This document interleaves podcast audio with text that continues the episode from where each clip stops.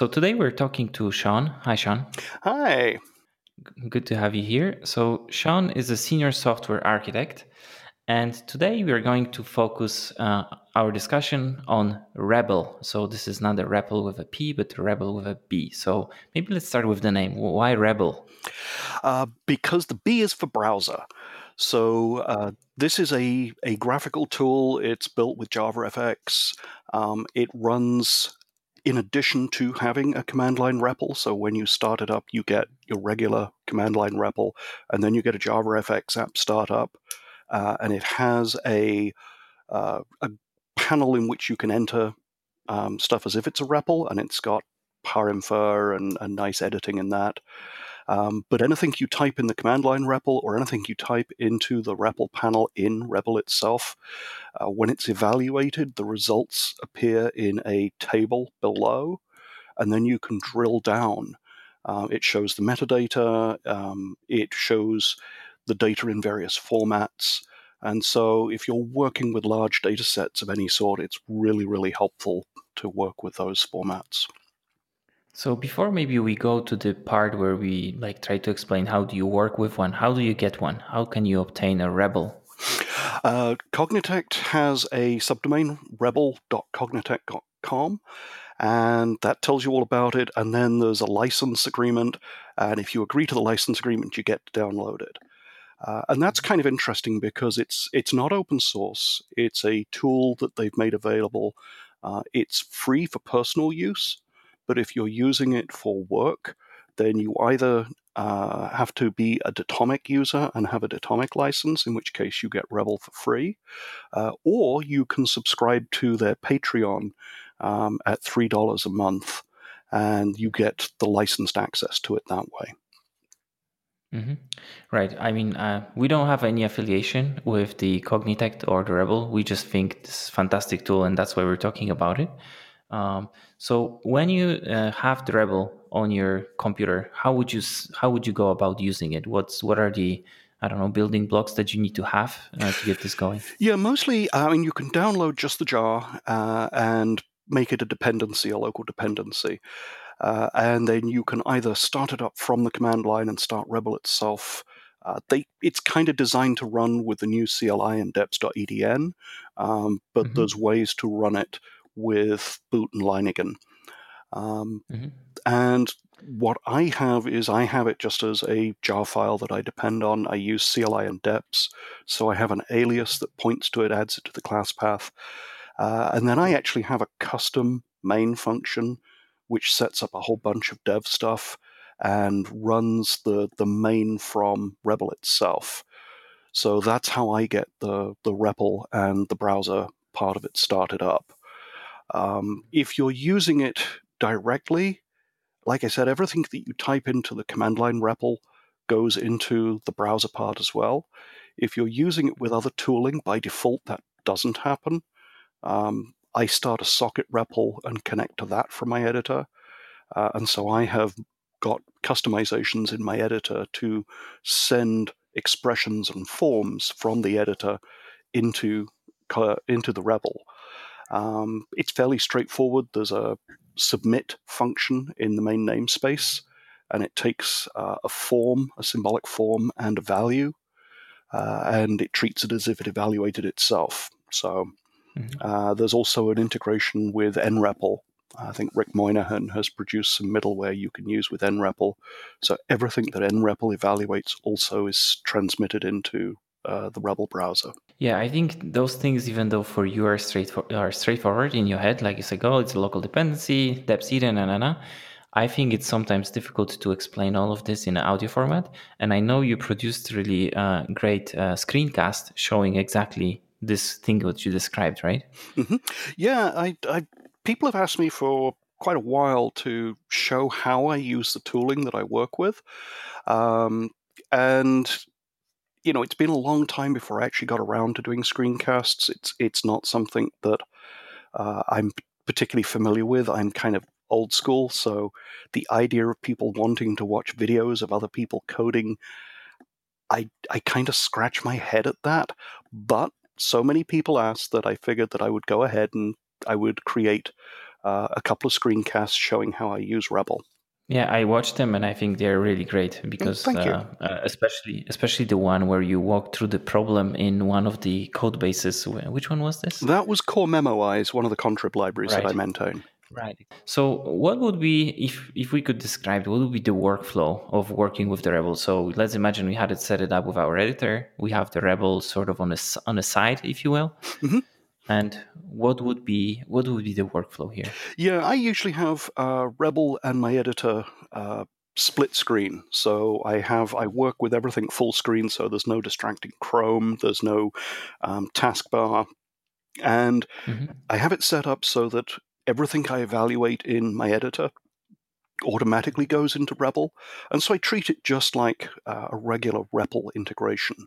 Um, the main difference is that because it shows it in a table, uh, you can actually uh, see it shows the time that something took, it shows the form that was evaluated, it shows the result, uh, and it actually will show, for example, in a hash map, it'll show it as a list of keys and a list of values, so you get to see it in a very visual form.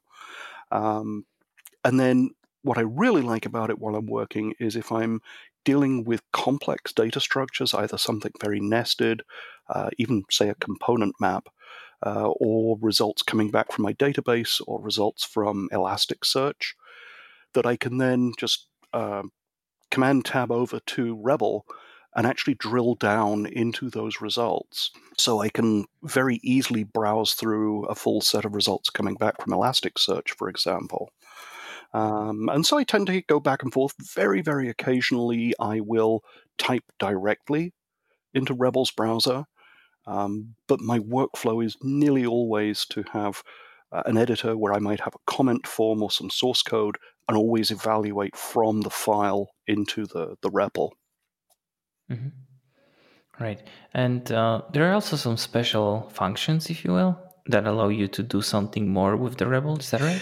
Yes. Um, it's got the whole idea of Datafy and Nav, which was introduced at ClojureConf last year. Uh, it's part of Clojure one point ten. And the idea behind that is that you've got some object in memory, and it could be a Clojure object, it could be a Java object. And the way that REBL works is it calls Datafy on that and says, well, you know, turn this into some raw data for me. So what you see in REBL is not just the object that you start with, but it's actually a, a data version of it. So, for example, if you um, ask it to inspect a var, uh, what will happen is you'll see not only the name of the var and its value, but you'll also see any metadata associated with it, uh, and you will see all of the uses of it. And if it's a function, you'll actually see all of the things that it uses. So that works off um, dynamic evaluation of it. So once you've been running code, you can then go look at a function and trace through all of the things that it uses because REBL lets you drill down. Um, or in a namespace, you can see all of the symbols defined. It shows all of the imports, uh, the interns, refers, and so on. Um, so you get to see a lot of the insides of, of how Clojure works without having to know all of the magic incantations to dig into those symbols.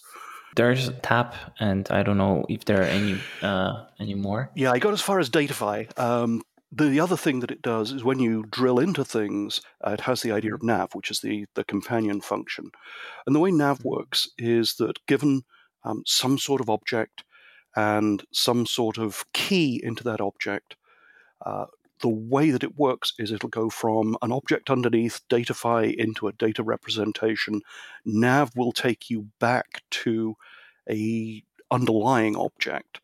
Um, an example from Uh, Java J D B C or Next.J D B C is that if you datafy a result set and then you nav into it, uh, if it finds something it thinks is a foreign key, it will actually go fetch what the foreign key refers to. So as you navigate through the data structures, it's sort of a, a lazy um, fetching of information. And that works mm-hmm. from anything that's datafy and nav aware. So you've got that going on. Um, If you're using tap, which I love from Clojure one point ten, uh, as a debugging tool, it puts all of the output from tap in a separate tab. So, you know, you don't have to worry about setting up a listener for tap.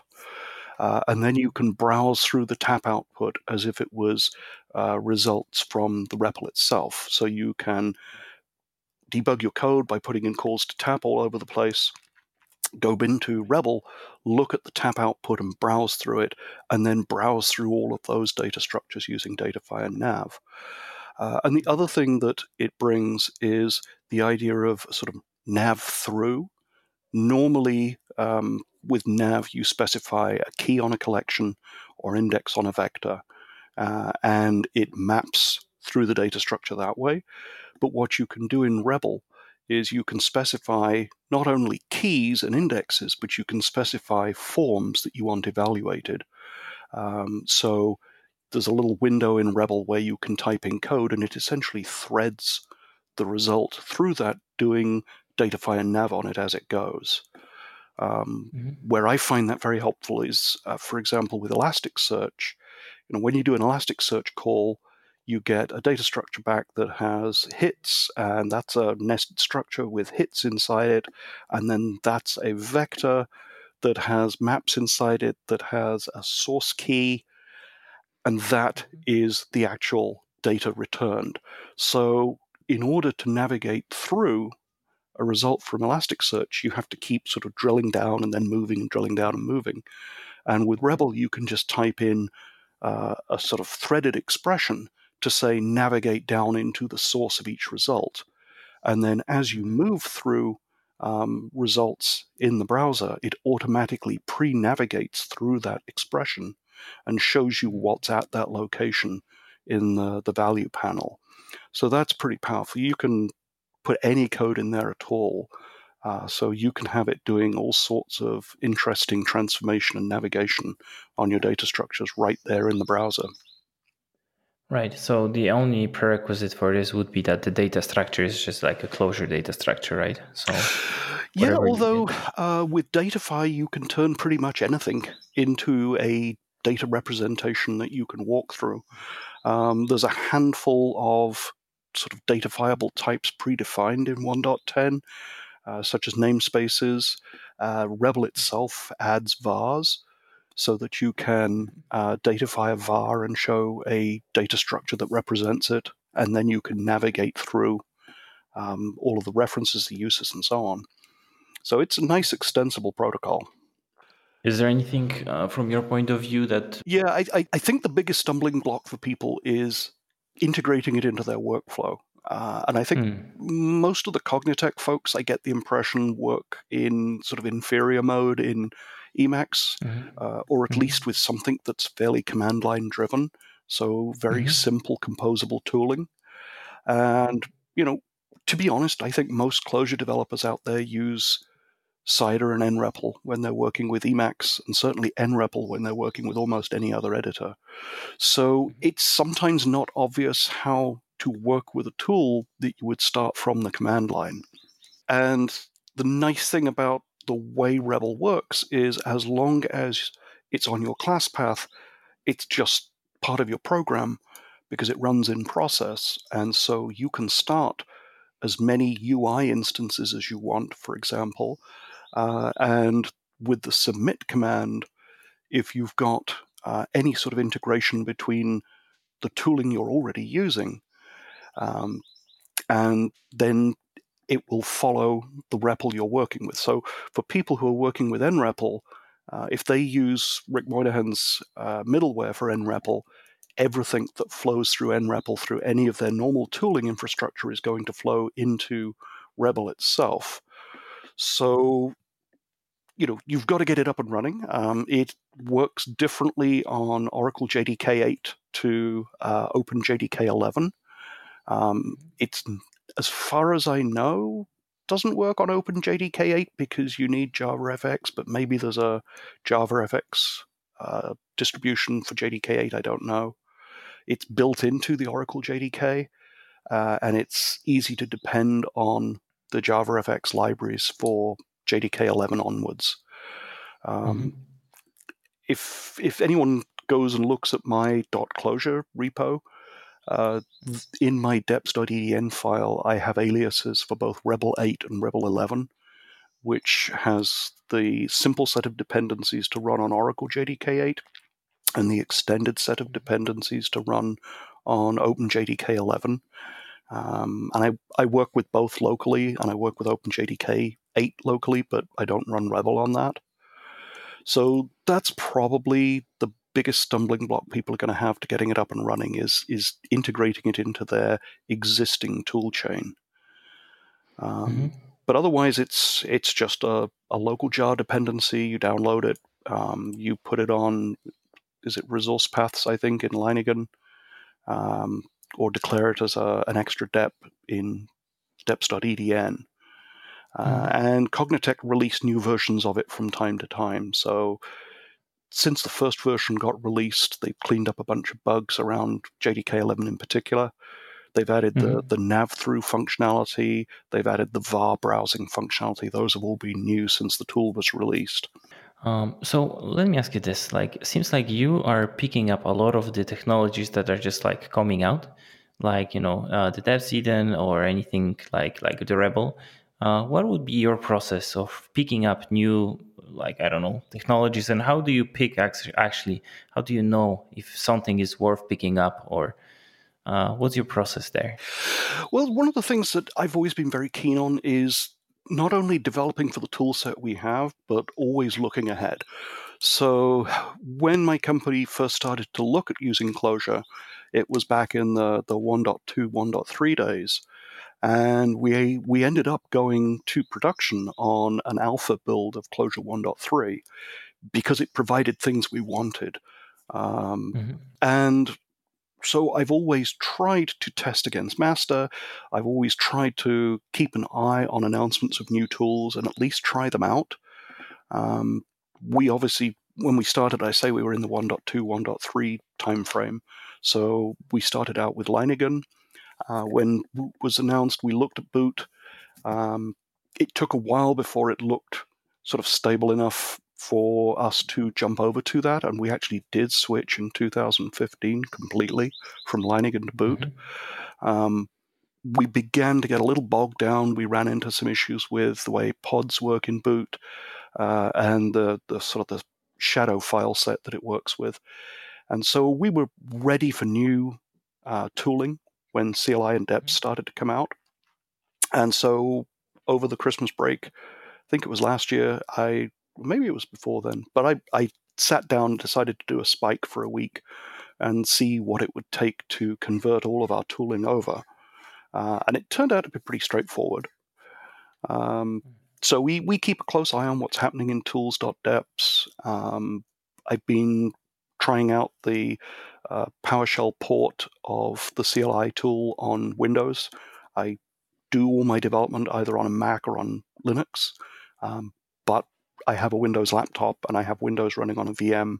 And so keeping an eye on what's going on with the Windows versions of the tooling is interesting to me. And in fact, on my laptop, mm-hmm. I actually run Rebel uh, from PowerShell using the PowerShell version of the C L I tools. Uh, so when I'm editing there, it's it's still Rebel and still Atom and still Chlorine, um, but it's all running natively on Windows at that point. And that sort of bleeds into a lot of the way we look at other tooling. So um, pretty much anything that comes along, particularly stuff that's coming out of Cognitect, because that tends to indicate directions that they're thinking. And so often when they come out with something, there's going to be other things that work with that. Um, Datomic, for example, you know, something that they built for themselves, for their clients, and then released. And it has that sort of very Cognitect mindset uh, mm-hmm. about, it's opinionated about how you work with Clojure. Um, so, you know, pretty much anything they produce, I'm going to go take a look at. Um, whether I adapt, adopt it or not is another matter. Um, right. We we were too far down the line with our systems to uh, take Datomic on board. Um, mm-hmm. But you know, it's definitely, again, very interesting tooling that I would love to have an excuse to to work with. Um, And, you know, as alpha builds come out of other tooling, we tend to move up to those so that we can take advantage of any new functionality coming in Clojure itself or the tooling. Uh, right. We've run alpha builds of every version of Clojure from one point three up through one point ten uh, in production. Uh, and so we get we get access to all those nice new shiny features, and you know that helps make code cleaner and do more powerful stuff. This is also the way also the Cognitect Cognitect release things, uh, because normally when they release even like an alpha, you can be sure that, or maybe you cannot be sure, but it's usually pretty high quality. So even if you go to production on those things, I think you're still uh, fairly stable.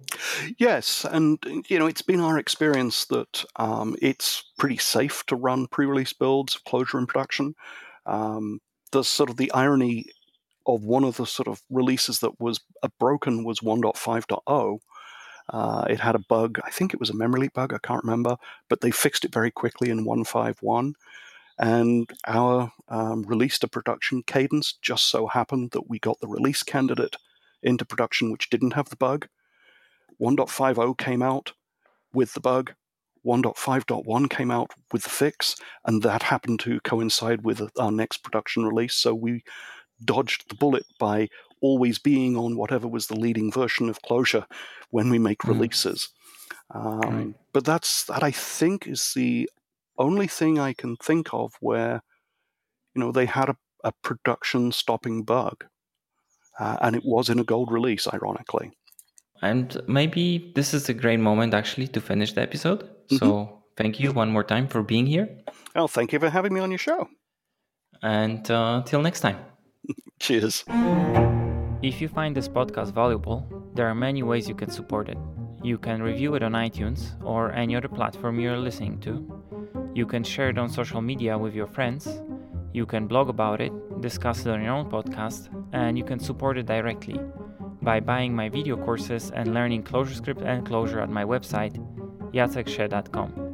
That's J A C E K S C H A E dot com. Thank you for your support of this show.